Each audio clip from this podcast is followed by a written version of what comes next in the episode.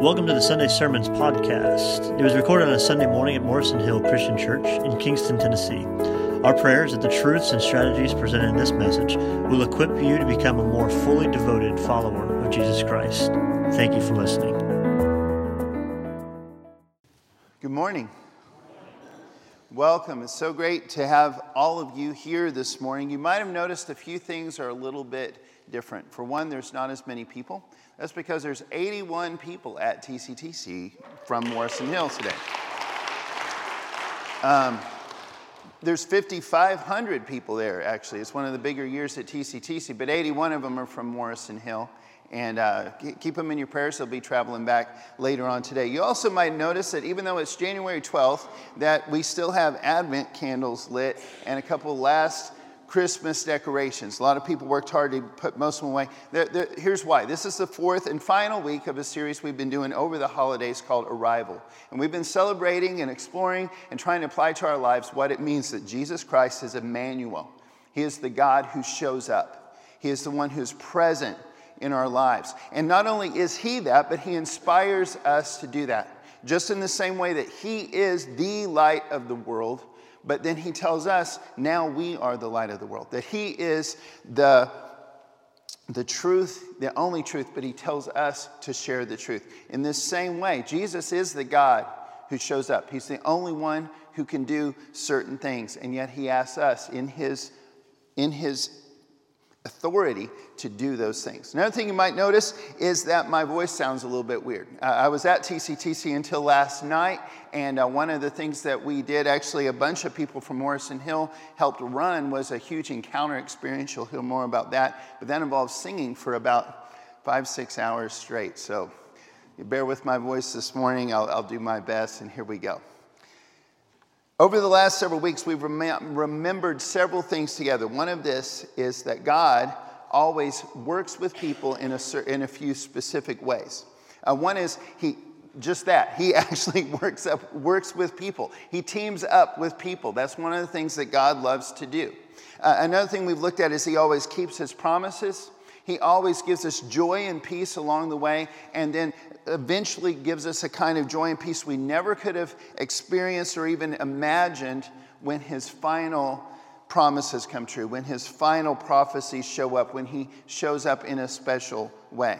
Uh, we've looked at that in several different ways. We've looked back at Christmas, how that was so evident in the Messiah actually showing up. We've looked at it Jesus' death, burial, resurrection. We've looked ahead to his return that is still to come. Today we're focusing, this last day is about what about right now? What about what, what do we do? Some of the things we've looked at all four weeks have been this. How God always wants us to respond by teaming up with Him and with other people, and also to trust Him, to obey, and then to share His love. And one more time, what that means is two things. It means to not only experience His love fully, to share His love as in we participate in the relationship that is even God the Father, God the Son, God the Holy Spirit. He invites us into that community. He invites all of us into that. But He also asks us to share that in the sense that we, we reach out to other people. So, how exactly are we going to do that? That's where we're going today. And we're going to start where we left off last week with a story from Luke 24. Soon after Jesus had come back to life, um, the word's starting to get out. A few people have seen him, but not everybody yet. And, and the word's getting out. They're pretty excited. They're still really confused. Last week we talked about how he appeared to two of his followers who were walking along the road to Emmaus. And he kind of talked to them and helped them understand some things. And then when they realized it was him, he kind of disappeared. Weird story. Hope you go back and read it. But the rest of that chapter then continues. They go all the way back to Jerusalem. They spent the whole day walking away from Jerusalem to Emmaus, but they go all the way back. They're so excited. And then Jesus appears to not only those two guys, but the 12 and several other followers. And that night, they have this little Bible study. And the Bible says that he opened their minds to understand the scriptures. And it's very significant. We're retelling that story just briefly this morning. Here's why. There's two things that he used, two keys that he used to help them understand the Old Testament up to that point. They were just now so excited they're going to start writing the New Testament. That hadn't been written yet. He's still talking about the Old Testament at this point, but the New Testament is all about this. And here's why. Jesus unlocking the scriptures for them, he had two keys. And he tells us what they are right here Luke 24, 41 to 45. He says, It was written long ago that the Messiah would suffer and die and rise from the dead on the third day. That's one. It was also written that this message would be proclaimed in the authority of his name to all the nations, beginning in Jerusalem. That's two. Two big things could tie all the other stuff together all the commandments, all the amazing stories, all the prophecies, all the poetry, all the, all the amazing stuff that's all throughout the Old Testament. Is there's going to be a Messiah, he's going to come, and he's going to save us for, in ways you can't imagine. And number two, then he's going to send you out to tell the whole world about that. That unlocks the whole thing. But when Jesus calls us, what's that look like? The best way I know how is, again, just like everything, let's look back into the scripture. Some of this, I hope, is super familiar to most, if not all of you. Maybe you've heard some of these stories. And just in case, uh, the, the sermon outline always has all the scriptures that we talk about, including ones we barely just mentioned, and even a few others. That's so you can go back and study it on your own uh, later in your own with your own Bible and just you and God, and I would love you to do that. But let's walk through some of these stories fairly quickly today. But I hope you can see this pattern because it's still how he interacts with us today. Matthew 4, we see Jesus call his first disciples. And one of the things you see very clearly in this is that he is Emmanuel. He is the God who shows up. He meets them where they are. He doesn't set up a tent somewhere and invite people to come to talk to him. He starts out going where they are. They're fishing. He's down by the lake. He meets them where they are. The second thing you're always going to see, though, is that's just the beginning. God showing up is always going to be the first step. But the second step, he's going to say, Come follow me. He'll meet you where you are. He will come to you. There is no place too dark, no place too broken, no place too far away that He's not going to meet you where you are, but He's going to call you out of that.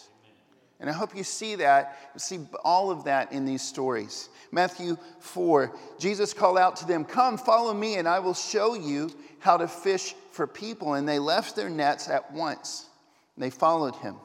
A little farther up the shore, he saw two other brothers, James and John, sitting in a boat with their father Zebedee, repairing their nets. And he called to them to come too.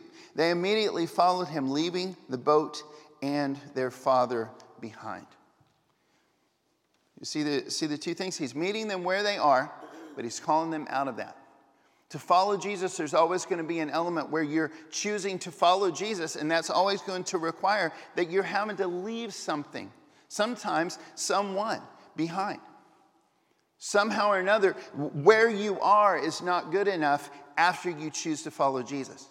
Where you are is good enough for him to show up there and meet you there, but where you are is not where he wants to leave you. That's just where he meets you. And he calls them out of that and they start following. Let's keep going. Matthew 11. Here's a couple other things. Jesus just says this to everyone. He says, Come to me, all of you who are weary and carry heavy burdens, and I will give you rest.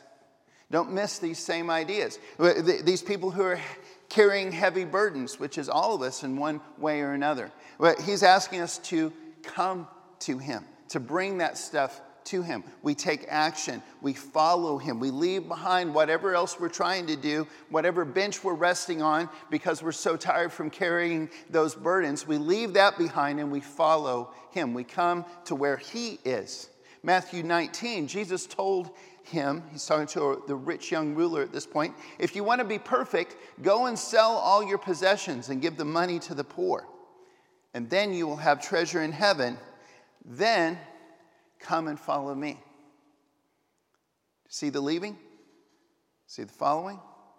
It's a pretty clear pattern. It always happens. John 6, verse 35, Jesus replied, I am the bread of life. Whoever comes to me will never be hungry again. Whoever believes in me will never be thirsty again. There's a lot of stuff in that one. Let me take a quick break on the thing. I, I hope you notice that he's saying, Whoever comes to me not just whoever kind of thinks that maybe what I say is true, but whoever leaves whatever else they're following and instead follows me is going to find this. But the other thing is, this is kind of confusing for a lot of people. Whoever comes to me will never be hungry again. Whoever believes in me will never be thirsty again. I remember as a kid, I used to hear that and go, wait a second, I still get hungry. I still get thirsty. What in the world? Anybody else ever confused by that? I just want to unlock this for you. It's actually very simple. What he's saying is, you're not going to be in hunger. You're not going to be in thirst. You're not going to remain. That's not going to be who you are anymore because Jesus is the good shepherd. He's not saying you will never feel hunger, physical hunger, or even spiritual hunger. He actually tells us to hunger and thirst for righteousness, to continually want more. That's not what he's not saying you'll never want anything. He's saying you're not going to be in want. It's like in Psalm 23, it says, The Lord is my shepherd. I shall not want, or I, depending on what version you're looking at, I, I don't need anything. I don't, I don't live in want. I don't live in need because I have a good shepherd. This idea of a good shepherd is all the way through the scriptures. It's such a beautiful thing. Isaiah wrote, All of us, like sheep, have strayed away. We've all left God's plans to follow our own, and yet the Lord laid on him the sins of us all. Psalm 23 is one of the most famous passages in all the scripture. It says, The Lord is my shepherd, I shall not live in want. He makes me lie down in green pastures. He leads me beside still waters. He restores my soul. It goes on and talks about how God provides for us, He protects for us. It, Jesus is not saying that you will never feel hunger, you will never feel thirst. He's saying, if you follow me along this journey, you're going to have what you need. You're not going to have to keep searching for a new answer or a better answer once you find this one, but you will have to keep following. That's why the book of Acts is called the book of Acts, not the book of strong convictions. Are you with me? It's the act, it's what the apostles did about what Jesus showed them. And that's exactly how it always works. In John 10, Jesus says, The thief's purpose is to steal and kill and destroy. My purpose is to give them a rich and satisfying life. I am the good shepherd. The good shepherd sacrifices his life for the sheep. I know my own sheep, they know me just as my Father knows me, and I know the Father. So I sacrifice my life for the sheep. I have other sheep too that are not in this sheepfold. I will bring them also. They will listen to my voice. And there will be one flock and one shepherd. Once again, if you, if you squint even just a little bit, almost everything Jesus said, you see this global perspective happening. You see that he, he said that God so loved. There you go. Try that again. God so loved the world. And you see him saying, he's constantly saying, hey, he's talking to Israelites. He's going, I am that good shepherd you guys have been singing and praying that psalm about. I am that. I'm, that's who I am. But I got other sheep too. It's not just you guys. I'm going to throw that in right here in the middle of me identifying who I am to you. Jesus, again, he's always calling people out of where they are, and he will meet them anywhere. There's no place too far. A wonderful example of that is the story of Lazarus in John chapter 11. Lazarus is dead. If there's any situation that's just a little too far to come back from, it's probably being dead, right? I mean, that's, that's kind of a line you, it's kind of hard to cross. And yet Jesus shows up at the tomb, and then Jesus shouted, He shows up, and then Jesus shouted, Lazarus, come out. And Lazarus came out. He came back to life. He left the grave, and on the other side of that, he lived. Eventually, he died again. Someday we'll see him in heaven. But he had a lot more life to live after that day. Jesus met him where he was, but he called him out of it and into something better than what he had had before. In John 14, verse 6, Jesus told, uh, told someone, I am the way, the truth, and the life. No one can come to the Father except through me. Once again, Jesus meets us where we are to rescue us, but he expects us to trust him, to obey Him, to follow Him, to take action, to leave whatever we've been trapped in, to leave whatever we've been doing up until that point, and instead to follow Him, to put all of our trust in Him instead of whatever else we've been putting our trust in, to take action. And He also consistently always expects us to share that, to spread that out. Not just in our own hearts and our own families, but definitely there. Not just in our own church, in our own small groups, in our own little, little circles that we run in, but obviously there, but literally to the whole world. His vision is so clear, it's almost hard to miss. And yet, sometimes we still get lulled to sleep by the idea that what he just really wants us to do is show up to church sometimes, pray some prayers sometimes, and someday end up in heaven. His vision is so much bigger, so much deeper, so much more beautiful, so much more satisfying than what we settle for all the time.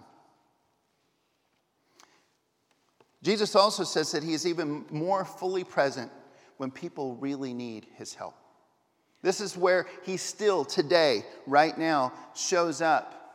This is where he is asking us as his representatives to show up. Just like Jesus was ultimately, only Jesus could be on that level, love incarnate. He's asked us to be love incarnate now. Following Jesus, uh, always looked like that. Do you remember the story of the feeding the 5,000? How many of you have ever heard this story before? Good. I won't tell you the whole story because you've heard it, but I'm going to refer to it. I didn't want to take it for granted. In that story, which by the way, a bunch of stuff happened in this one day. Jesus, I, I got to tell you at this point, just for context, you've probably heard this too, but just got to know, because this wasn't just in a vacuum. Jesus went to be alone. His, his friend, his cousin, the prophet who had, who had led the way for him, John the Baptist, had just gotten killed. And he goes to be alone and grieve. And when he gets there, there's 5,000 families, not just men. They only counted the men. There's 5,000 families there, tons and tons of people. And instead of kicking them all out, Jesus takes that time he was about to spend alone grieving and serves them and heals them and teaches them, spends that day with them. And his disciples see that when he starts feeding them, uh, it's so significant. It just sounds like this cute little story. I love in Sunday school, we always have the little kid with the lunchbox, and no matter what you have, you can bring it to Jesus. Absolutely, absolutely, that's so true. But don't miss this too. Jesus himself didn't just levitate food everywhere, he made it happen, but he made his disciples hand it out. They had to keep coming back to him with an empty basket. Somehow it's full again. They take it out and share it again. Over and over and over again. What a beautiful picture of the same way that he asks us to serve in his people today. We keep coming back to him. He refills us the way that only he can. And then we go out and we represent what he's doing. And when we do that, that's when things can sometimes get really dramatic. One of the experiences I will never forget uh, uh, among all the wonderful experiences we've had on youth trips and mission trips and everything. And if you want to know more about where is Christina Shuey here today? I know jo- Josh Hensley and Christina Shuey. You need to talk to them. They could tell it way better than me. But there was a time that we were on a Lakota mission trip, and we did not have enough food. But we had agreed to sh- uh, serve the um, Native American people that we were working with. We agreed to serve them first, and if that meant we didn't even eat, that was okay. And there were way more of them that showed up than we expected. But we just prayed and we said, God, we're just going to have to trust you on this. We had the same amount of food that we had the night before, and we had run out, just us, just our group. They start serving, and as they're serving, all the Native Americans went through, and we're like, Is there still food? And Christina and Josh were like, yeah. We kept serving. We all go through. There's still food. They all went through again. We all went through again. There's still food. We went home with leftovers. I'm not, I'm not kidding you. I'm not kidding you. This really happened. And it doesn't happen all the time. There's a lot of times that I'm making sandwiches at home and there's four boys at my house. and I'm like, hey, God, this would be a really good time. And it doesn't happen most of the time. But when we're out doing the things that are super important to the heart of God, every once in a while, He still even does miracles like this. Every once in a while, when we're doing the stuff that He is passionate about, every once in a while, stuff still happens. And that same night, that same night of this big day, uh, is when he walked on water and came out, and Peter walked him. I love this painting. Have you seen this one? You should, you should check this out in full color and in all its glory. But man alive, that, this is the view that Peter had as he's sinking. That's what you have to grab onto, and then he pulls you up and you get to walk on water. And wherever you are this morning, that's the view that you still have. But you're not being invited just to not drown. Jesus is not just going to hold your hand and say, It's okay, I'm here. Try and breathe the water. That's not Jesus. He's going to pull you out. He's going to meet you where you are, but He's going to pull you out of that and take you somewhere you never imagined being before. Let's keep going. Matthew 18 more words directly from Jesus. I also tell you this if two of you agree here on earth concerning anything you ask, my Father in heaven will do it for you. Where two or three gather together as my followers, I am there among you. This is another one that trips people up. I don't even have time to, to go into the depth of so, why doesn't he answer every single prayer if there's at least two or three people? Here's what I do want you to notice though for two or three gather together as my followers. Two or three gather in my name, some translations say. Two or three gather under my authority. Two or three gather doing the stuff that I am passionate about. You follow me? That's what he's really talking about here. I, uh, the, the, other question is a good question. Come talk to me about later. This is what I hope you see in this verse today. Where two or three gather together and they're doing something that I am passionate about, something that I am behind, something they're doing in my name. They are doing this because they know they are love incarnate on this planet now, and that's why they're doing what they're doing. I am right there in the middle of that. Matthew 25, verses 37 to 40. It's the end of the, or actually the very middle of the story of the sheep and the goats. Then the righteous ones will reply, Lord, when did we ever see you hungry and feed you?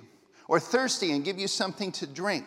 Or a stranger and show you hospitality? Or naked and give you clothing? When did we ever see you sick or in prison and visit you? And the king will say, I tell you the truth. When you did it to one of the least of these, my brothers and sisters, you were doing it to me.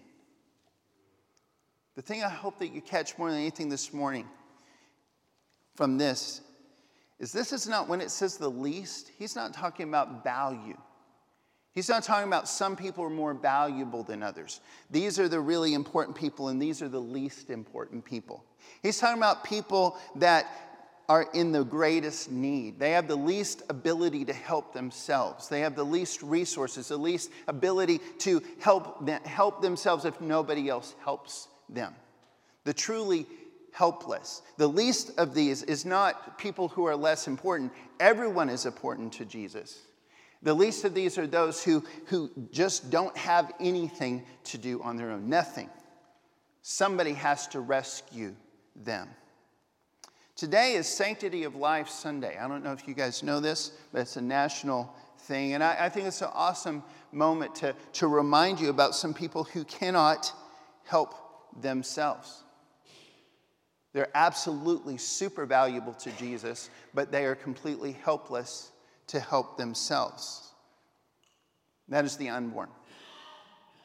This is not a political statement. This has nothing to do with anything crazy like this. That this is just the truth. Here's some fundamental truths about how God views all humanity, born and unborn. I'm just going to read these. We're going to go. We've got, we've, we've got some other great places to go this morning before we wrap up, but you've got to hear this. Number one, all human beings are made in the image of God.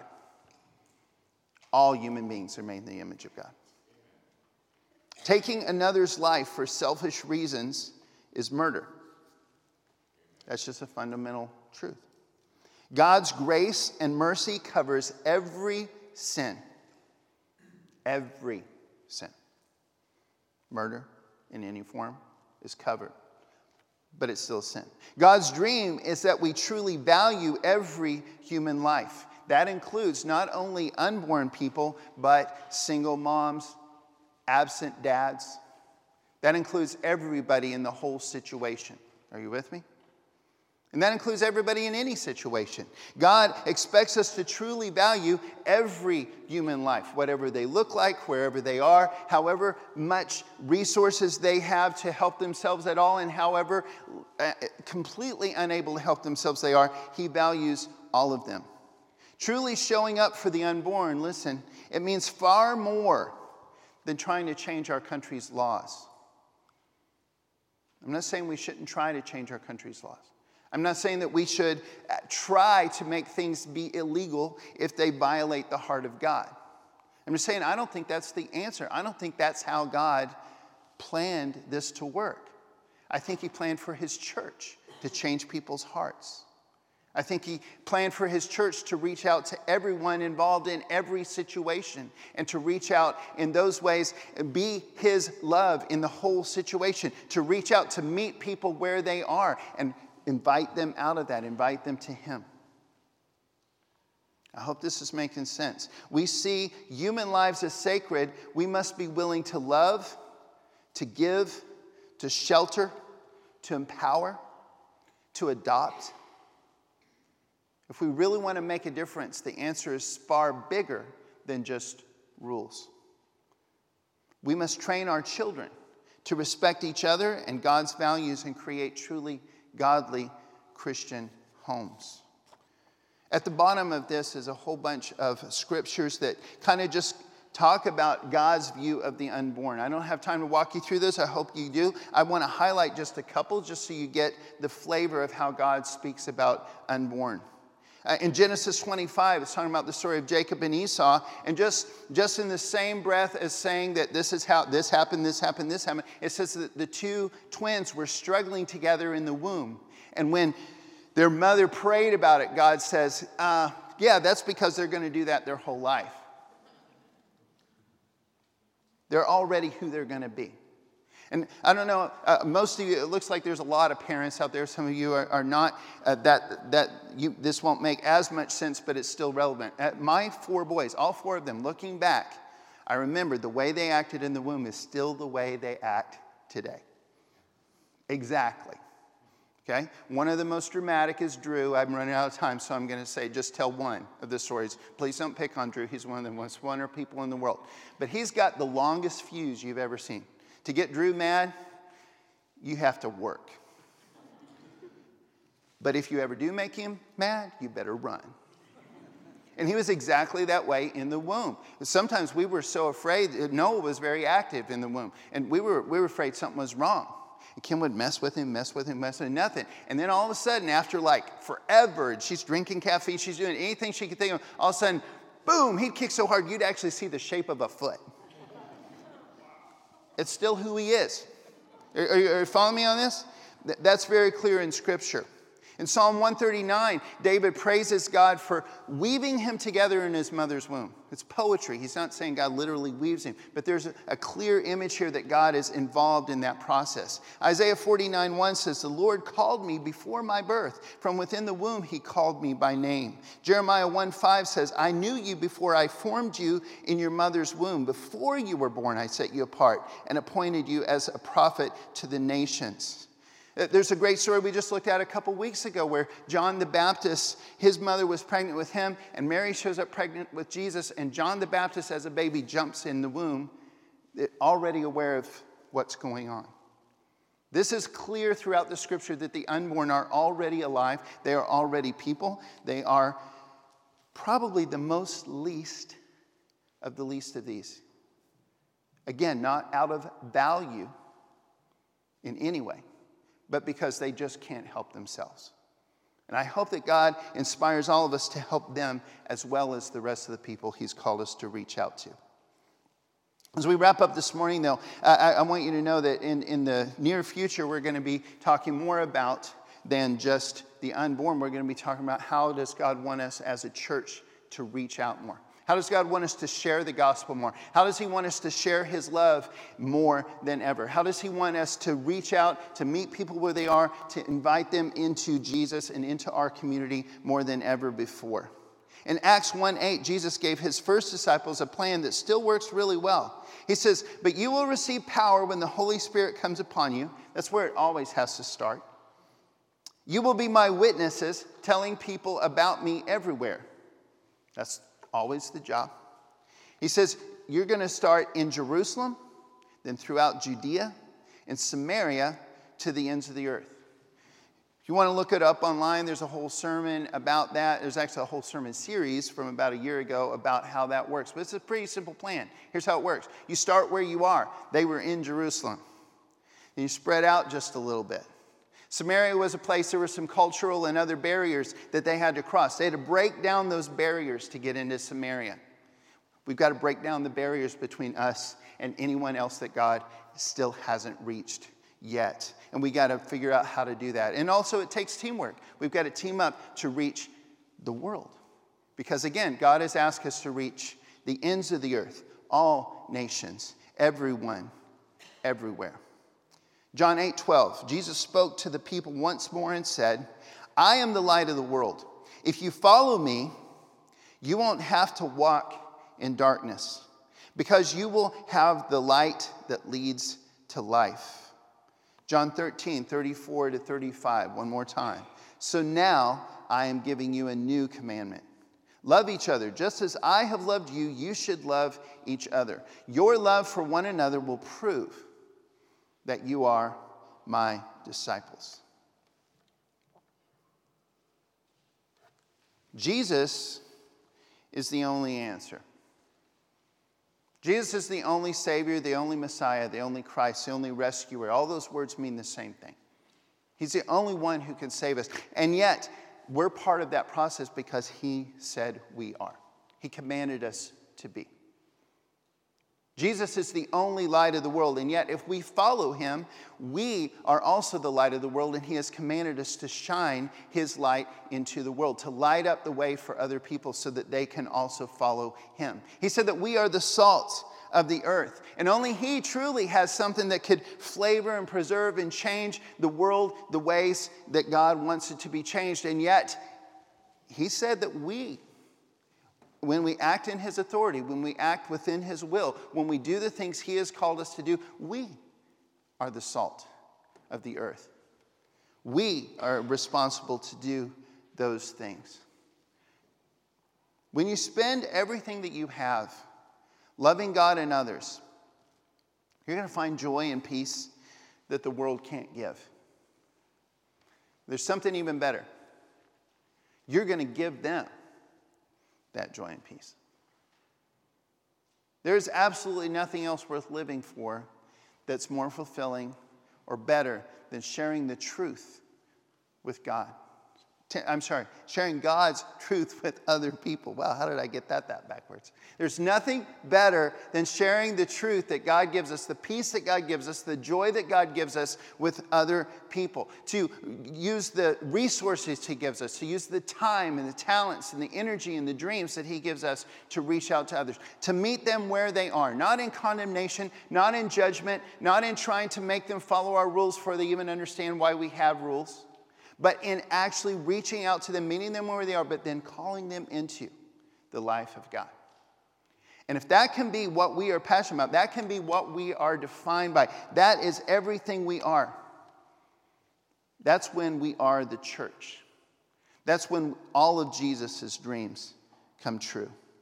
That's when God with us, that's when we fully experience it. That's when people who hang out with us know that they are in the presence of God. This morning, as we sing one last song together, I invite you to do whatever it takes for you to respond to Jesus' call. He's meeting you where you are. That may be a wonderful place. You may know Jesus better than I know Jesus, and everything's wonderful, but maybe it's telling you to do something very specific. I hope you respond to that this morning. Maybe you don't know Jesus. Maybe, maybe you've not, never given your life to Him. You've never been baptized. What, whatever it is, I invite you to do that. If whatever it is, would you stand? Would you sing with us? Would you make the choice that you need to make this morning to respond to God with us, to respond to Emmanuel, and to become that to a greater level than ever before in the community? That concludes the Sunday Sermons podcast. You can respond to the invitation you just heard where you are right now. Don't waste this opportunity to change your life for the better. If you've made a decision or are interested in learning more, please visit us at morrisonhill.com.